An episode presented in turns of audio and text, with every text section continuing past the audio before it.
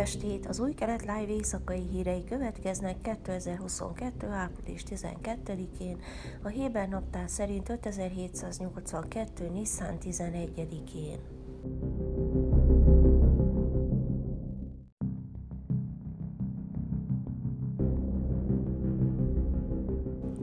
Az éves izraeli fegyvereladások új rekordot döntöttek 2021-ben a Védelmi Minisztérium kedden közzétett adatai szerint.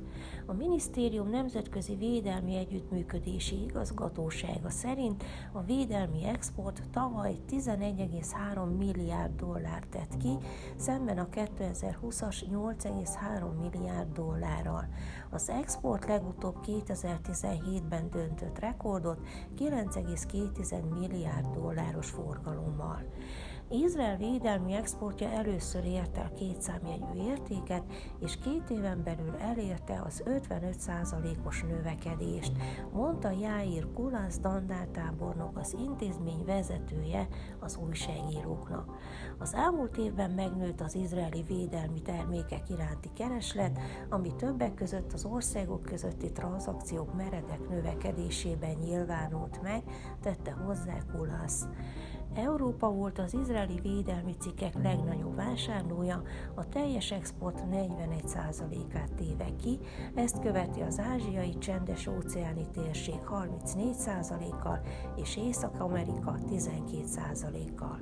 A fegyvervásárlások 7%-át az Egyesült Arab Emírségek és Bahrein tette ki, amelyek a közelmúltban normalizálták kapcsolataikat Izraellel az Ábrahám egyezmény keretében, míg Afrika és Latin-Amerika egyaránt 3%-os exportot jelentett. Az eladások legnagyobb 20%-os részét a lövedékek, rakéták és légvédelmi rendszerek tették ki, ezt követik a kiképzési szolgáltatások 15%-kal. A pilóta nélküli légijárművek és drónok exportja az összes fegyvereladás 9%-át tette ki, csak úgy, mint a radar és az elektronikus hadviselési rendszerek. Még Izrael jól ismert a kiberhírszerzési rendszereiről, ezek az eszközök az elmúlt évben az összes eladás 4%-át tették ki.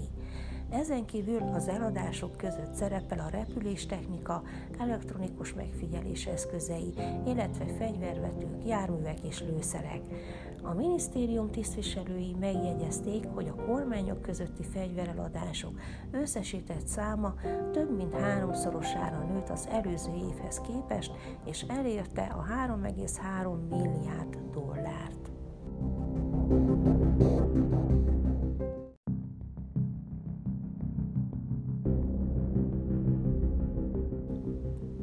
Az Építési és Lakásügyi Minisztérium vasárnap 12 polgármesterrel aláírt egy keret megállapodást, amelynek célja az újjáépítéshez szükséges infrastruktúra és az ezzel összefüggő népességnövekedés finanszírozása az egész országban, mintegy 500 millió sékelt biztosítva a városmegújítási kezdeményezésekre.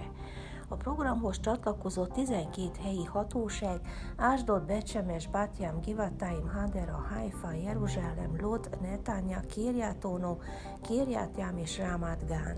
A múltban a városfelújítási projekteket az utak, iskolák és közösségi szolgáltatások biztosításához szükséges önkormányzati finanszírozás hiánya akadályozta. A keret megállapodások biztosítják, hogy a tárca 2016-ban megalakult városfelújítási kormányhivatala segítse a nagyszabású városfelújítási projektek megvalósítását és az azokból adódó igényeket támogató infrastruktúra finanszírozását. Az ilyen jellegű támogatás bevezetésével a minisztérium azt várja az önkormányzatoktól, hogy mozdítsák elő a javasolt városfelújítási projekteket. Zeev Elkin építési és lakásügyi miniszter áttörésnek minősítette a megállapodást és kijelentette, úgy véli, hogy a finanszírozás jelentősen megnöveli majd a lakáskínálatot és segít a régi és veszélyes városrészek modern és biztonságos környezetté alakításában. Elhárítjuk az egyik fő akadályt, amely a projektek előrehaladását hátráltatta azzal, hogy a szükséges infrastruktúra fejlesztését fejlesztéshez költségvetést biztosítunk, mondta a miniszter a kormány közleményében. Amikor egy önkormányzat jóváhagyja az építési engedélyt egy városfelújítási projekthez, jogosult lesz a teljes vagy részleges összeget a központi alapból igényelni a lakás célra bocsátott lakóegységek száma alapján.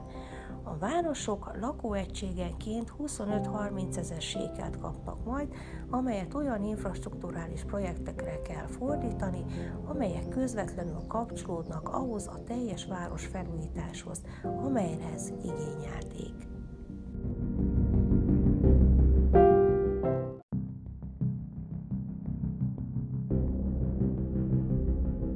Időjárás.